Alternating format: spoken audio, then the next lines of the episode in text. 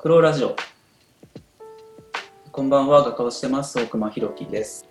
えーちょっと今日はいつものフクロウラジオとは違って、えっ、と、司会のポジションに情報社会学が専門のね、塚越健二さんはいらっしゃらないんですけど、えっ、と、実はね、ちょっと前から月1くらいで、なんか番外編っていうかね、まあ、普段の回よりも、さらにこう、まあ普段の回も十分浮世離れした話をしてるんですけど、普段の回よりもさらに浮世離れした話っていうのを、まあ、個人的にしたいっていうことがあって、で俺が中心になってね、そういう、まあ、ちょっと抽象度が高めというか、アート寄りというか、そういった、まあ、話をしたいっていうことで、こういう企画があって、で今日ちょっと実現の運びっていうことになったんですけど、まあ、塚越さんはね、もう結構今、昼の情報番組とか、最近だと朝日のロンダン委員とかもやられてたりして、もうとにかく社会の中でかなり忙しく活躍されてるっていうこともあって、なこの番外編はちょっとせっかくなので、まあ、社会の役にはもう絶対に役に立たないだろうっていうか、まあ、そういう話をね、していけたらいいかなと思って、で、まあ、でも密度の高い話をできたらと思ってやってます。で、まあ、番外編1回目なんですけど、俺以外にあのメンバー、プロラジオのメンバーでもあるあの米次さんが来てもらってます。よろしくお願いします。よろしくお願いします。米次さんは、あ、そう、袋ラジオって、これ前にも話したことあるけど、その宮沢賢治研究会っていう、まあ、私的な研究会がまあ母体になってて、で、その研究会の記念すべき第1回目は、その米次彩さんが、あの大学で書いた論文、宮沢賢治の水溶性っていう論文が一番最初に、その研究会のテーマとして、まあ、題材としてね、あの扱ったっていうこともあって、結構この袋ラジオっていうか、宮沢賢治研究会の、まあ、方向性を定めた重要なキーパーソンでもあるので そのさっき浮世離れとか抽象抽象度高めとかそういうキーワードを言ってたけど、まあ、浮世離れとか抽象度高いと言ったら、まあ、米米津だろうと思ってちょっといやー、一応、地に足のついた仕事をね、してるんですけどね、多分。大手企業でバリバリ働いてる。ちょっとそこでの生きづらさは確かに否めないですけれども、いや、はいよろしくお願いします。よろしくお願いします。であのでもう一方あのゲストとしてあの来ていただいているのがあの以前も「フクロウラジオ」に、ね、出演してくださったあの認知科学がご専門の研究者の、えっと、安倍浩二さんにも来ていただいてます。どうぞよろしくお願いします。よろしくお願いします。あの安倍さんはその万引き家族の会ですよね。そうですね。フクロウラジオの、えっと、18回目と、えっと、19回目だったと思うんですけど、そこでいろいろと目から鱗が落ちる、ね、素晴らしい話いろいろとしていただいて、で安倍さんとはあの年が同じで33歳っていうこともあったり、俺はあの地元地元が所沢なんですけど、なんか所沢にも馴染みが結構深いっていうようなとこで、あの、人間科学、あの、早稲田大学の人間科学研究科というところで、いろいろ、あの、まあ、学生だったりとか、あの、助手やってたりとかしたので、あの、5年ぐらいはいたかな。あそんなにですか？あの、小手差しってとこ、所沢っていうより小手差しっていうね、あの、駅なんですけど、あはい、おりました。いや自分所沢出身でで今は小手差しから2つ離れたあの武蔵藤沢駅っていうところに住んでるので あのそういうのも興味深かったりよく言ってました。あの俺が好きな荒川修作についてのあの素晴らしい話とかを聞かせてもらったりもしてあの勝手にシンパシー感じててあのありがとうございます。あの番外編やるんだったら1回目のゲストは安倍さんだなとか思ってあの今日お呼びしたっていうことなのであのお二方どうぞよろしくお願いします。お願いしまおす。願いします。で今日一応何を話していくかっていうと、まあ、ちょっとある一冊の本をテーマにして、まあ、それをきっかけにしてねざっくばらんにいろんな話ができればなと思ってるんだけどでその本が小文社から出ている「急に具合が悪くなる」っていう本で、えっとね、これは哲学者の宮野真紀子さんと、えっと、人類学者の磯野真帆さんその2人の往復書簡をまとめた、えっと、2019年の本です。で、これはね、結構すごい本で、まあ、2人が病をめぐる、その言葉の、まあ、投げ合いなんだけど、病をめぐる言葉の投げ合いなんですけれども、まあ、宮野真紀子さんが実際にがんを患っている方で、闘病中の方なんですね。で、病気の進行と同時にそのやり取りっていうのが展開されていく中で、まあ、生きるとは何かだったりとか、運命とは何かだったりとか、まあ、ひいては人間っていうのは何なんだろうかっていうことについてこう語り合っていくっていう流れになってて面白いのが書き始めの時点では2人ともなリアルな死に向かい合うっていうふうには2人とも多分予想してないんですよ。もちろん闘病中であの病気と戦っているっていうことではあるんだ。でもタイトルの通り途中から病状が急変してそれがリアルタイムでこうなんか往復書簡の中で表現されていくっていうような感じなんですよ。だからね前半と後半でね結構表現の仕方っていうか文体とかがこう一気に変わってきて雰囲気が全然違う。そうで2人とももちろん哲学者とか人類学者なので、まあ、学術書的なその側面っていうのもあるんだけど、まあ、そこには収まらない価値を持った結構稀有な一冊なのかなっていうふうに思ってます。で、まあ、ちょっとこれ取り扱おうと思ったきっかけの一つは前々回ぐらいの「フクロラジオ」でもちょっと言ったんだけど俺の、ま、最愛のペットっていうか家族の一人であるあのハムスターのももちゃんが病気になって、まあ、死にそうっていうことがあってで、まあ、今まであんまりまともに死に向かい合ったっていう経験がなかったので、まあ、それとどうやって一体向き合っていけばいいんだろうっていうのを考える中でこの本に出会って、まあ、でそれをちょっと題材にしてあの感覚が近いなって勝手に思ってる米津だったりとか、まあ、安倍さんだったりとかが見て話せればなと思ってたっていう感じなんですね。で、まあ、最低限のその司会的な役割はもうここまでで、まあ、あとはちょっと感想などを聞きつつ、まあ、開いていこうかなと思うんだけど、まずそうだね、この本を読んでの、まあ、大雑把な感想でいいんだけど、まあ、米津さんから聞いていこうかな。この本どうでしたかね？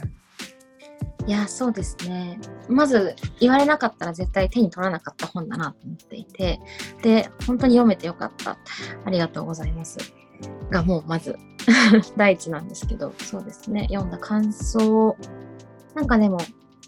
ちょっと抽象度高いところからになりますけど、やっぱり読んでて、こう、やっぱそうだよねっ。あ、思い出したっていう、持ってる感情とかこう思想を拾い直していった感じだったので、やっぱり何かその突っかかりとか違和感っていうよりは、基本的にはもう染みてくる。そう。知ってる感情が多くて。で、やっぱりテーマ、闘病中の方との、まあ、死っていうものに向き合うっていうようなのがありながらも、ぱすうん辛いとか重いとかいうことよりは、やっぱり明るいって言っても変ですけど、なんだろうな。やっぱ開放感があって、うん。なのでまずは読めてよかったなっていう感想ですね。あの開放感っていうふうにおっしゃったけどそう明らかにその現実としてはその宮野さんの病状が悪くなってって、まあ、その状況として切迫した状況にどんどんなっていくんだけどでもそのなんていうのかな文字文字っていうかその2人のそのやり取りの内容がなんか最初はどこかちょっと地に足のつかないような形でなんか概念的なボキャブラリーが多めの言葉のやり取りだったのがだんだんだんだんその現実に引っ張られるような形でなんか言葉にこうどんどん肉がついてくるっていうかだからさっき米次がその開放感だったりとかこう染み入ってくるみたいな感じの表現をしたけど俺もなんか文章を読んでてそういう感覚になるっていうのは結構珍しい経験でもあって、まあ、近いような感想は持ったところではあるね。うん。安倍さんはこの本を読んであのどうでしたか？宮野さん哲学者ってことなんですけど安倍さんご存知でしたか？存じ上げなくて、はい、あの、失礼ながら、あの、この本で初めて、はい、あの、知ったっていうところですね。俺もし全然あのこの本を読むまでは全然知らなくて、うん。まあ、安倍さんはもともとそのあの会話分析だったりとかも結構専門になされているっていうところもあって、まあ俺とかとは違った見方で見れる部分もあるのかなっていうふうには思ってたんですけれどもなんかそこら辺も含めてその本のざっくりした感想とかをお聞かせ願えればっていう感じなんですけれども、はいそうですね。えっと、まあ、私も米津さん米津さんと同じで、多分そもそも本を存じ上げなくて、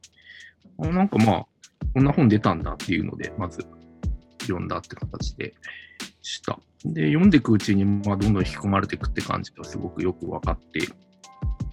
なんというか、小説とかに近いような感覚で読めましたかね。もちろん語られている内容は結構専門性が高いところとかも、うん、それこそね、今、奥間さんおっしゃっていただいた会話分析の話が出てきたりとか、うん。まあ、人類学の結構あの難しいセオリーのね、話が出てきたりとかっていうので、あのー、必ずしも、その、一般書っていう、まあ一般書って言っていいのかな？だけど、まあ専門的な話も出てくると思うんですけど、それでもやっぱりどんどんぐんぐん読み進められるっていうような、そんな、えー、本でした。で、やっぱりなんて言ったらいいのかな？意味っていうか、あの、人間にとって意味って何なんだろうとか、あとは、線を引くっていうことって何なんだろうっていうことをすごく考えましたね。うん、あの、ともすると、なんか例えば差別みたいなものが一方であったりして、線を引くことって、今、ネガティブにも捉えられたりする。うん。あるいはなんか、今根さん多分デルズがご専門で確かに。いや、そうですね。学生時代によく読んでいたのは確かに。あの、水曜星のラジオも一回実は私、あの、拝聴してまして、いろいろ面白かったんですけど、あの、ルーズだったら強度って言葉使うかなって思いましたね。その世界の中にある形、まあ、本当なものないはずなのに、うん、そこにある種の輪郭を与えていくっていうようなものっていう、うん、まあ、ライン、まあ、線を引くっていうようなことで、まあ、この本の中でティム・インゴルドっていうね、人類学者が出てきて、まあ、インゴルドってルーズがすごい好きな、えー、と人類学者っていうことで、まあ、知られている人なんですけれども、この、まあ、インゴルドの話って、まあ、実はなんか私の専門の人とちょっとなんか、なんだろう、バトルをしくれ広げてたりとかしてですね、なんか、あの、どう評価していくか私の中で結構わかんない人だったんですけども、なんかこの本読んですごいスッと落ち着いたし、なんかドゥルーズが言いたかったようなこととか、その、まあなんか、世界に線が引かれていくことっていうのを、なんだろう、私なんか結構ポジティブにいろいろ考えられたなって思うんですよね。何かに輪郭を与えていくこと。もちろん、差別的な輪郭っていうのもあると思うし、それも一つのテーマだったと思うんですよね。つまり、えー、っと、病気っていう線っていうのは非常に強いラインを与えるから、あの、それにすごく惑わされてしまう。それ以外のものを考えられなくしてしまうような輪郭を与える、えー、っていうようなことだと思うんですけれども、そこから新しい線を紡いでいく、あるいは共に紡いでいくことっていうのが後半の一つのテーマになって思いますね。うん、そういう意味で、私たちは、うん、なんだろう、ラインを引いてしまって、それによってすごく固定化されてしまうんだけれども、ラインを引くことによって開かれていく何かっていうことを考えましたね。まあ、そのラインをもしかすると意味みたいなあの言葉で言い換えることができるかもしれないし、まあ、いろんな言葉で言い換えることができるのかなっていうふうに思ったんですけどね。ちょっとそこら辺ちょっとざっくばらにそんなことを思ったりしました。そうなんですよね。この本の中だと、インゴルドがすごい重要な、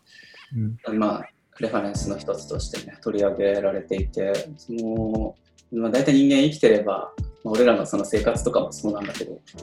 なんかこう、目的に向かって、こう、歩んでいくっていうことがこう前途されるっていうか何かしらのこう結論を先取りにしてそれに向かって今の生活をこう組み立てていく。でそれがこうくじかれた時には、うん、なんか下を向いてしまうみたいななんかそういった世界観がこう後半に、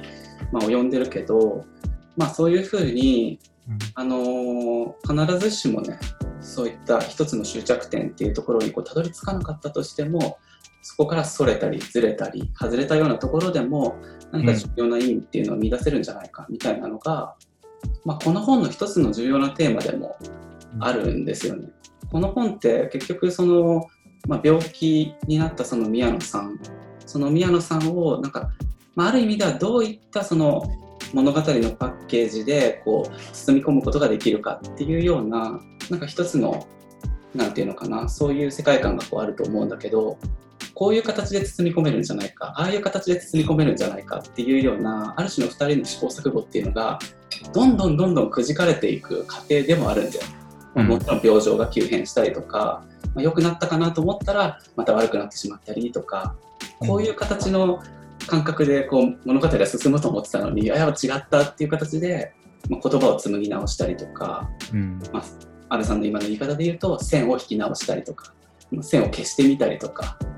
でその消した時のそのカスみたいなものをもう一回こう拾い上げていってあじゃあこういうストーリーが作れるんじゃないかとか。でそれはある意味ではなんていうかあがあがきっていうか良くない言い方だとあがきっていうふうにも言えるんだけど本読めば誰でもが直感できるようにそのあがきこそがなんか美しいじゃないけどなんか本質的なことをやってるように見えるっていうのが結構、まあ、この本のなんかまあ特別なところだなっていうふうにも思うんですよね。なんかどうでもいいと思ってたことが結構ある時突然特別に思えるみたいな瞬間って結構多分誰でもあると思うんだけど、うん、うん、だそういうとの何て言うか、まあ、具体例としてもその本を読むっていうこともできると思うし、まあ、俺なんかはそんなことを感じながら読んでたところもありますね。えっと、私があのもう一個思ったところは、まあ、いくつかそういう意味で今聞いて思ったこともあるんですけど、なんかこういう病気に対してどういうふうに向き合うかってときに、あの、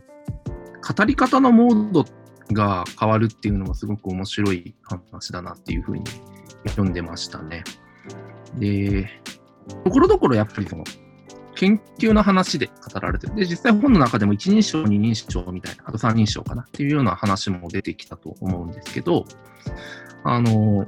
病気について三人称で語る。例えば、えー、癌にはこういう抗がん剤が効くとか、うん。あとなんだろう。ストレッチをしたらいいみたいな話って、あの、その人、極端な話ね、その人がいなくても得られる知識なんですよね。本を読んだりとか、うん、あるいはお医者さんに話を聞いたりとかして、まあテレビのバラエティとかでも、ね、最近だとね、あの、癌にかかりづらい〇〇みたいなものっていっぱいあったりしますよね。でそういう三人称の知識と、あの、まあ、それに類似してるって言ってもいいのかな。なんか人類学の話とか哲学の話って、こう出てきたりするわけですけど、そういう話と、なんだろう、まさにあなたの話。あなたが今どうなのかとか、私が今どうなのかっていう話を、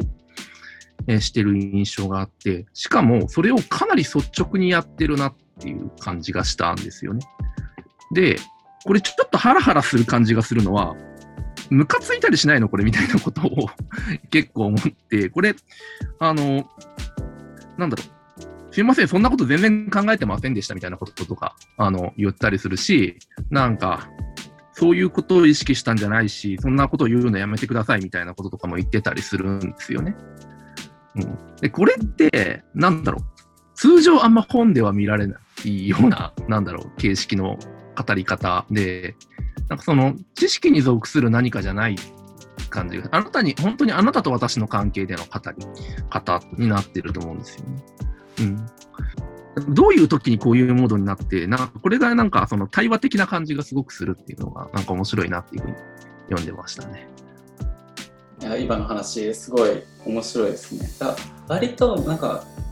この本の前半部分は、まあ、三人称的っていうか、うん、まあ、割と科学的ななんていうのかな整理された、まあ、話の内容で進んでいくんだけど途中からね結構キャッチしたボールをなんか返す感じじゃない なんかキャッチしたボールをなんか違う方向にとりあえず投げて別のものを投げ返すみたいな感じで会話が進んでいくのが結構ね、うん、すごい面白くて俺もそこは結構、うん、なんか特別だなっていうふうに思って読んだところでもあるんですよね。うん、なんか郡司ペギオユキオさんだったかな？ちょっと名前名前正確かどうかわからないけど、うん、あの知能の種類をいくつかに分けててあの人工知能っていう、うん、自分にとって大事なことにしかこう反応しない知能とあの自然知能って言って、まあ、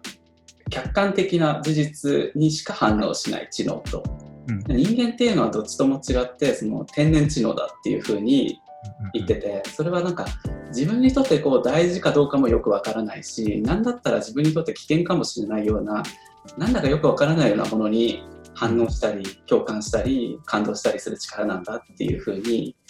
言ってて、まあ、そういう意味で言うとねでそれが人間の人間たるゆえんなんだみたいな話を、まあ、郡司ペリオ幸雄さんなんかはしてるけどでその天然治療のことをあの一人称でもない三人称でもない1.5人称だっていうふうに言ったりするんだけどまあ、今の安倍さんの話に引き付けて言うとそう最人称的だった文体っていうのがどんどんこう1.5人称的になってちょっとぐちゃぐちゃぐちゃっとするんだけど、でもそのぐちゃぐちゃさがなんかすごいリアルで、まあ、これこそ対話っていうふうにも、まあ、言えるし、なんか紋切り型じゃないんですよね会話の流れが。私はね、そういう意味で、あの、すごい好きな哲学者で、まあ、2つ話を思い出して、すごい好きな哲学者で、あのミハイル・バフチンっていうロシアの言語哲学者、文芸批評家、まああのまあ、台湾の哲学をすごいやってた方でね、あのロシア、ソ連、ソ連あの、当時まだソビエトかな、やってた人で、あの昔からすごい好きな人がいるんですけどね、まあ、その人が言う対話ってどういう感じかっていうのをなんかまさに体現しているような対談だったなっていう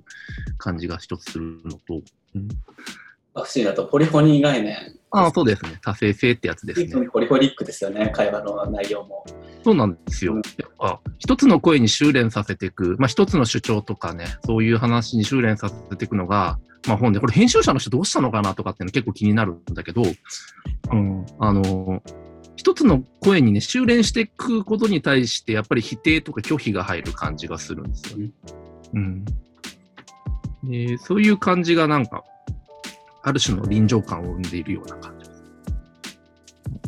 なんか論理的にはね、こうなんか筋の通らないような話とかを結構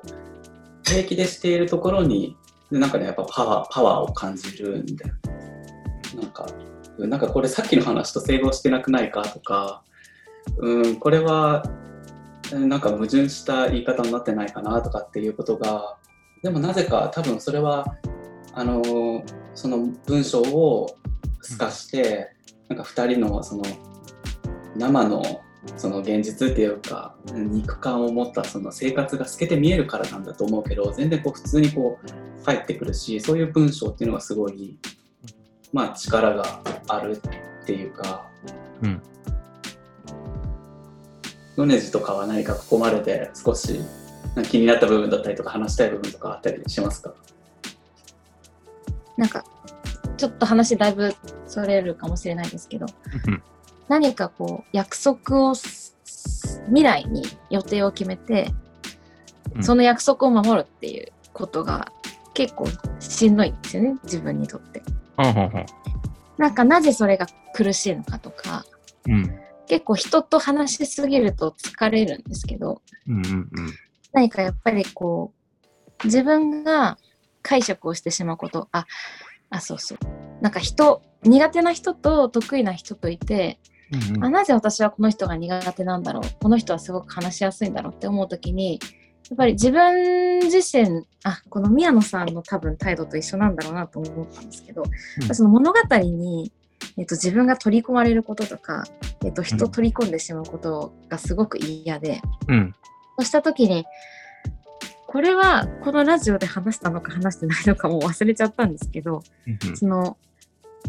ドゥルーズのテーマだったっけ？生成変化みたいな話をしてる時に、うん、その一義的になってしまうことは毒にも薬にもなるっていうような、うんうん、あの言い方で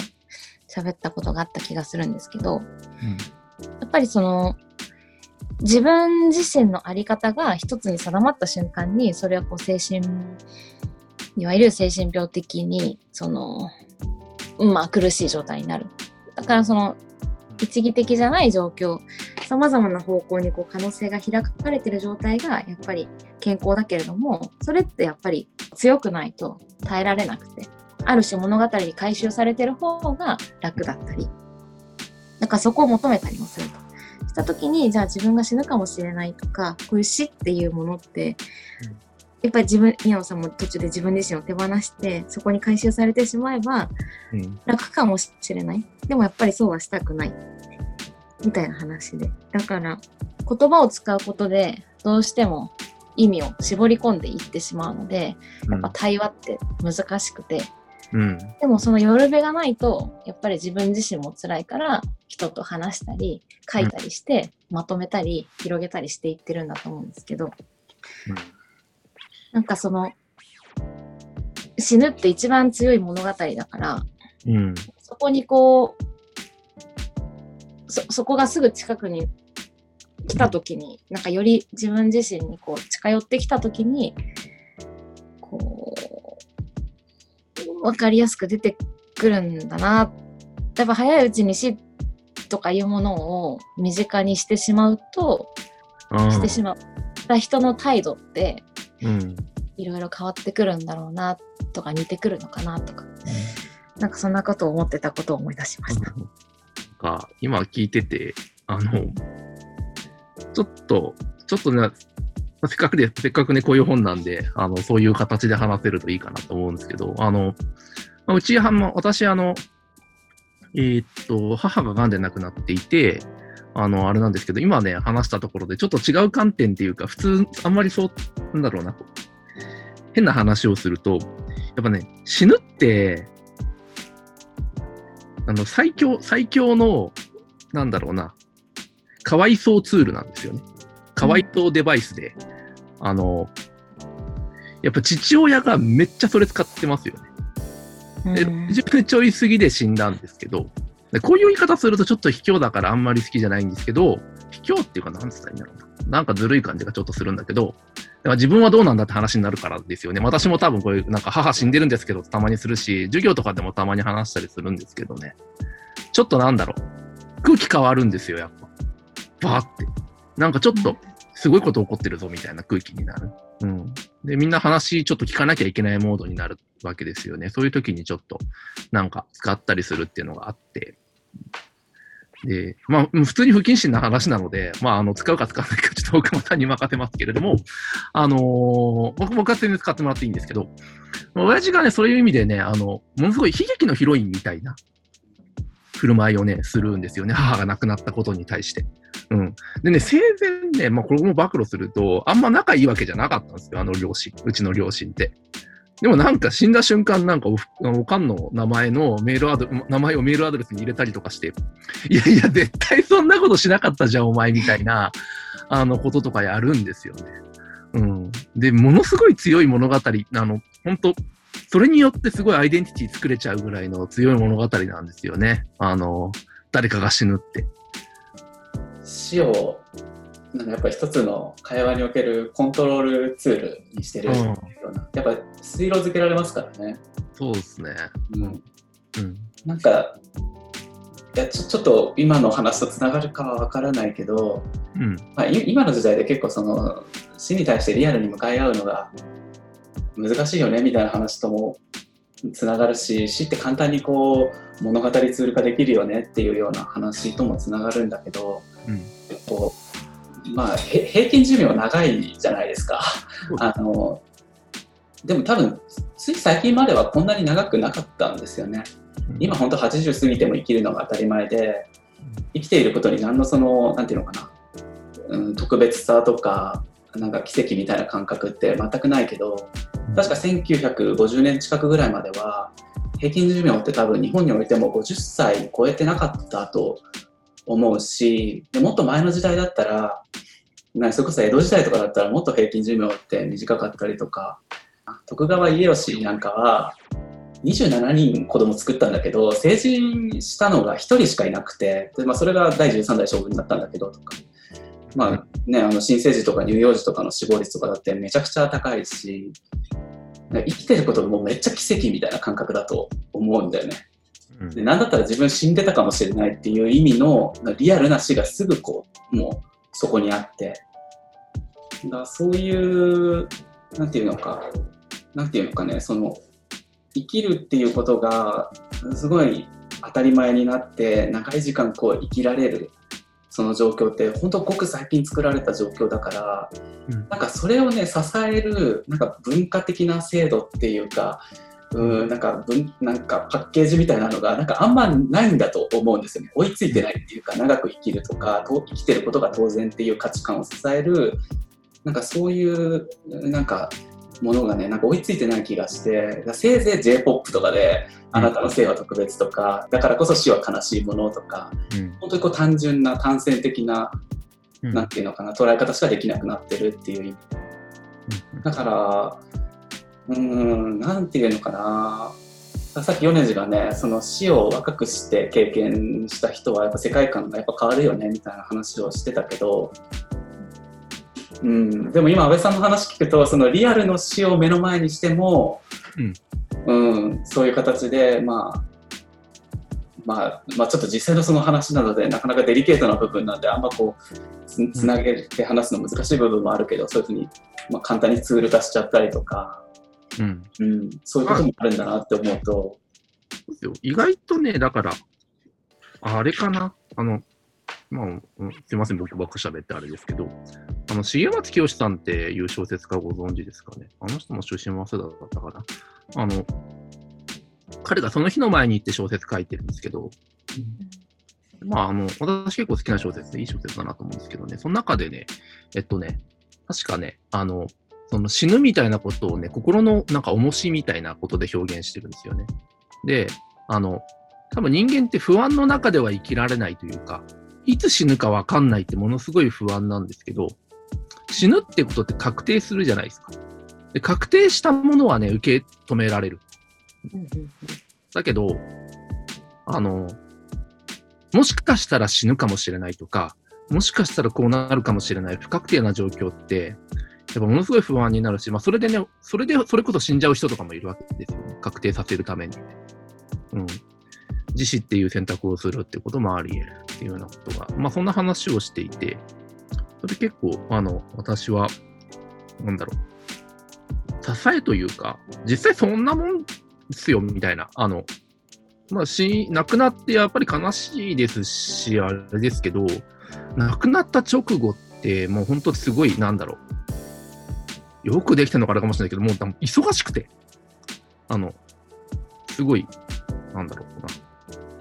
お葬式、まあ、各自に連絡しなきゃいけないし、その段取り取らなきゃいけないし、うん。で、もう、なんだろう。お寺に電話、お寺というか、ね、内浄土新書だったから、あの、お寺に電話連絡してとかっていう形でいろいろやんなきゃいけないしっていうので、パパって忙しくなるし、なんだろう。やっぱり一個のね、強力な線があるって感じはしたんですよね。その死っていうもののイベント性。だからね、私ね、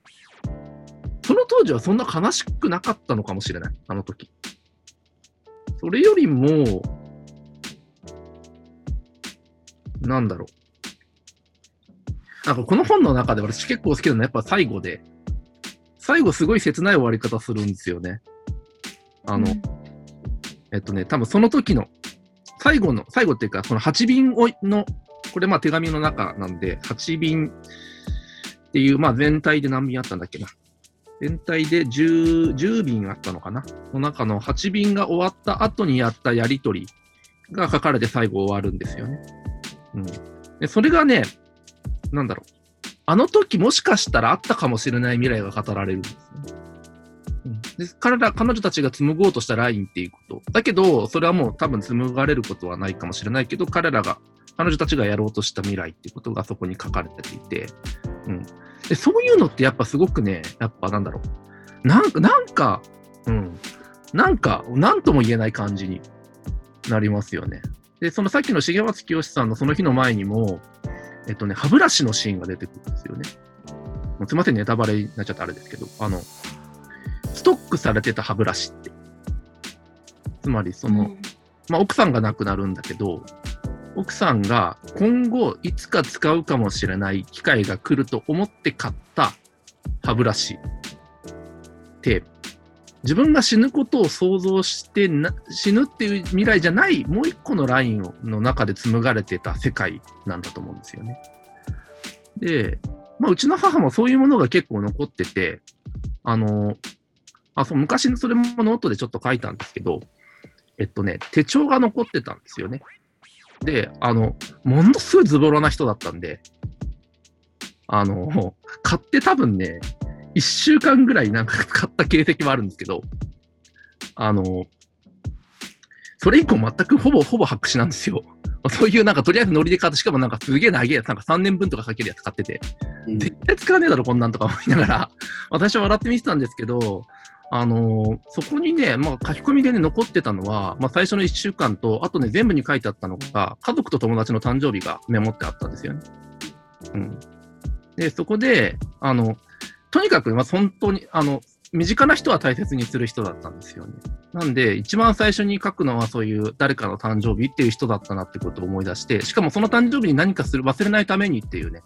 まあ、自分で死んでいなくなるわけですけど、その誕生日に何かするためにそこに書き残すっていうこと、それってやっぱ死ぬっていうのと全く別のラインの何かで、でそれを見て、やっぱすごくなんだろう、切ない感じがしたし、そこで初めてなんだろう、いないんだってことを実感したっていうふうにあり、ま、思いますね。多分四十九日で片付け行った時かな。うん。って思いましたね。うん、あれか、一回かな。の時にあの片付けに行った時にね、それで思いましたね。はいいやーすごい話だな。でもよくわかるのはまあ本当まあつなげて話すっていうわけじゃないけどまあさっき言ったようにまあハムスターがねまあ死にそうっていうことがあってです、まあ、でもやっぱ今一応ままあ、曲がりなりにもその曲がりなりにもっていう言い方もよくないけど生きてるから餌は買わなきゃいけないし、うんあのどれぐらい生きるかもわからないからいろんなその寝床にするための床材とかも買わなきゃいけないしで、まあ、ペットショップ行くわけなんだけどうん。どれぐらい買えばいいのかなとか思うんですよね。うんあこれ2週間分買っても2週間先はちょっと難しいかもなとかうんうんで体調崩してるからああこれ元気だったらこれ食べれたのになとかそう考えるともうペットショップがもうマジ無理になっちゃってうん。ちょっと行きづらくてもほぼ全部通販みたいな感じなんですけど、うん、やっぱりなんかそのだから本来ねやっぱり、うん、そのこうだったかもしれないとかっていう、うんその可能性ですよね。うん。うん、それは俺らの日常にももう常常にすでにずっとこう張り付いているものであって、うんうん、なんかね偶然性みたいなキーワードもこの本の中では出てくるけどうんなんか、ね、俺結構これまたちょっと唐突に話が変わっちゃうかもしれないけどあの廃墟とか見るのがすごい好きでうん。なんか廃墟行くとなんかやっぱある種の開放感を感じるんですよね。で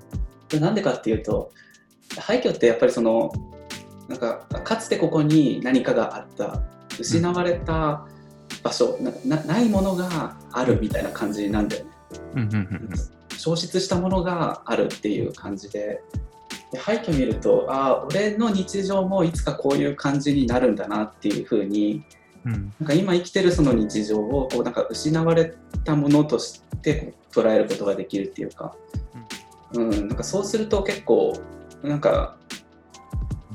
普段の日常の景色も間違って見えるっていうとちょっと大げさだけどなんかやっぱ何とも言えない感じになったりするし、うんうんうん。うん、あとなんか何かがただ楽しいっていうふうに思う瞬間って今この瞬間が楽しいとか嬉しいとかっていうことももちろんあるんだけどうん。あこれ後から振り返った時にうん。この瞬間ってきっと特別だったってきっと思うんだろうなみたいな感じでなんか未来の視点とかも先取りながらこう今を楽しむみたいなその二重写しじゃないけど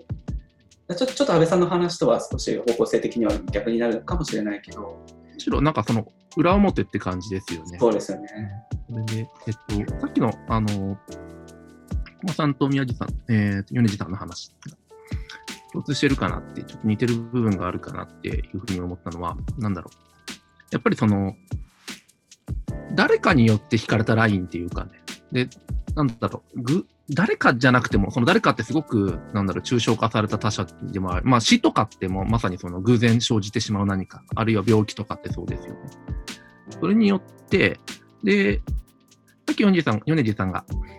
おっしゃったのって、えーっと、コミュニケーションの時のその物語だったりとか、まあ、物語っていうのも一つのその誰かによって惹かれた線ですよね。っていうことってものすごく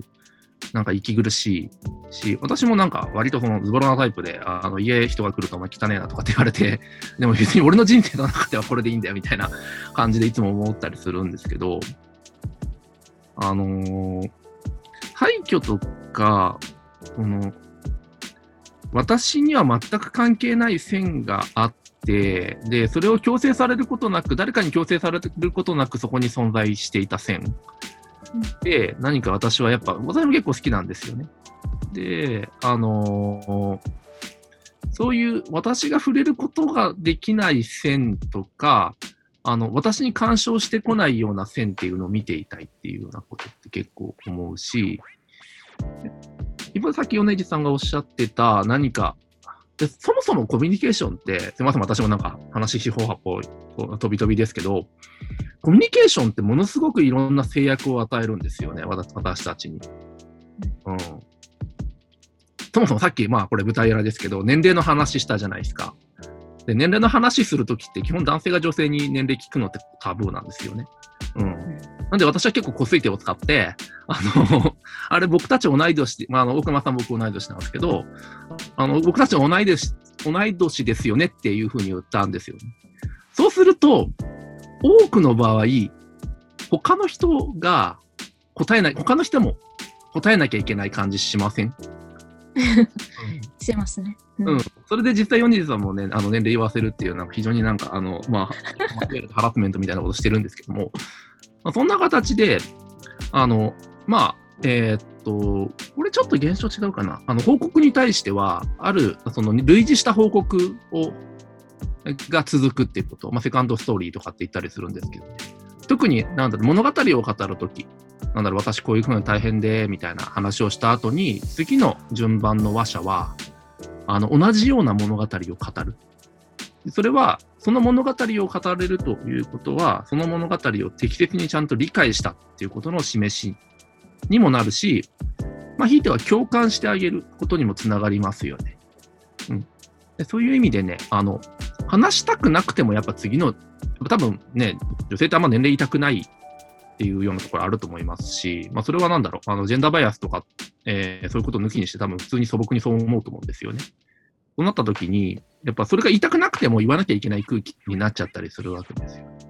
でコミュニケーションってそういう意味ですごく息苦しい。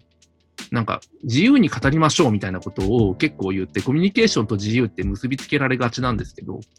実はコミュニケーションってものすごく不自由で、誰かに何か不自由を強いるものだったりするわけですよね。うんでそのことをね、もう一方でね、この、あの、急に具合が悪くなるではね、ものすごく自覚させられる。うん私たちは自由になんか喋れなくて、ある一つのラインにのっとってしか喋れないんだっていうことをね。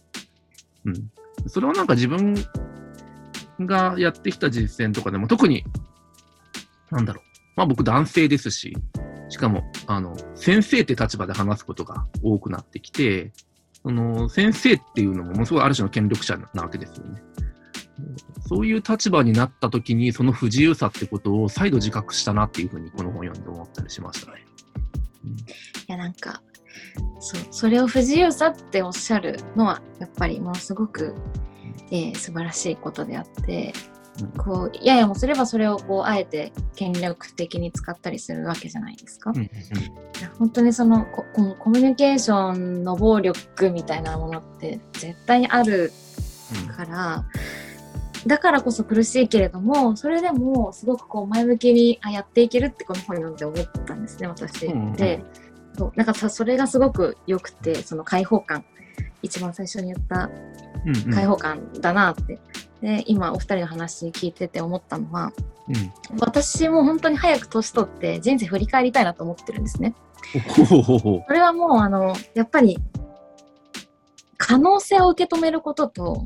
事実を受け止めることって全然違うと思っていてまあ事実も噛み砕いていけばなんかうん。どどういう可能性を読み解くかみたいになっちゃうかもしれないですけどやっぱり、えっと1週間後死にますって言われるのといつか死ぬかもしれないって言われるのと全然違くて、うんでその可能性に感情がこう入れば入るほど受け止めるのって苦しいですよね。うんうんだからそれがこう死って最たるものだと思っていて、で、身近な人が多分1週間後に死にますって言われるよりも、うんえー半年から1年の間に死にますって言われることの方が辛くて、うんきっと。で、死んだっていう事実の方が、うん1週間後死にますよりも辛いと思うんですね。うんっていうか、乗り越えるのに時間がかかるというか、まあ1週間、うん、なんか、そう、可能性と事実って、やっぱり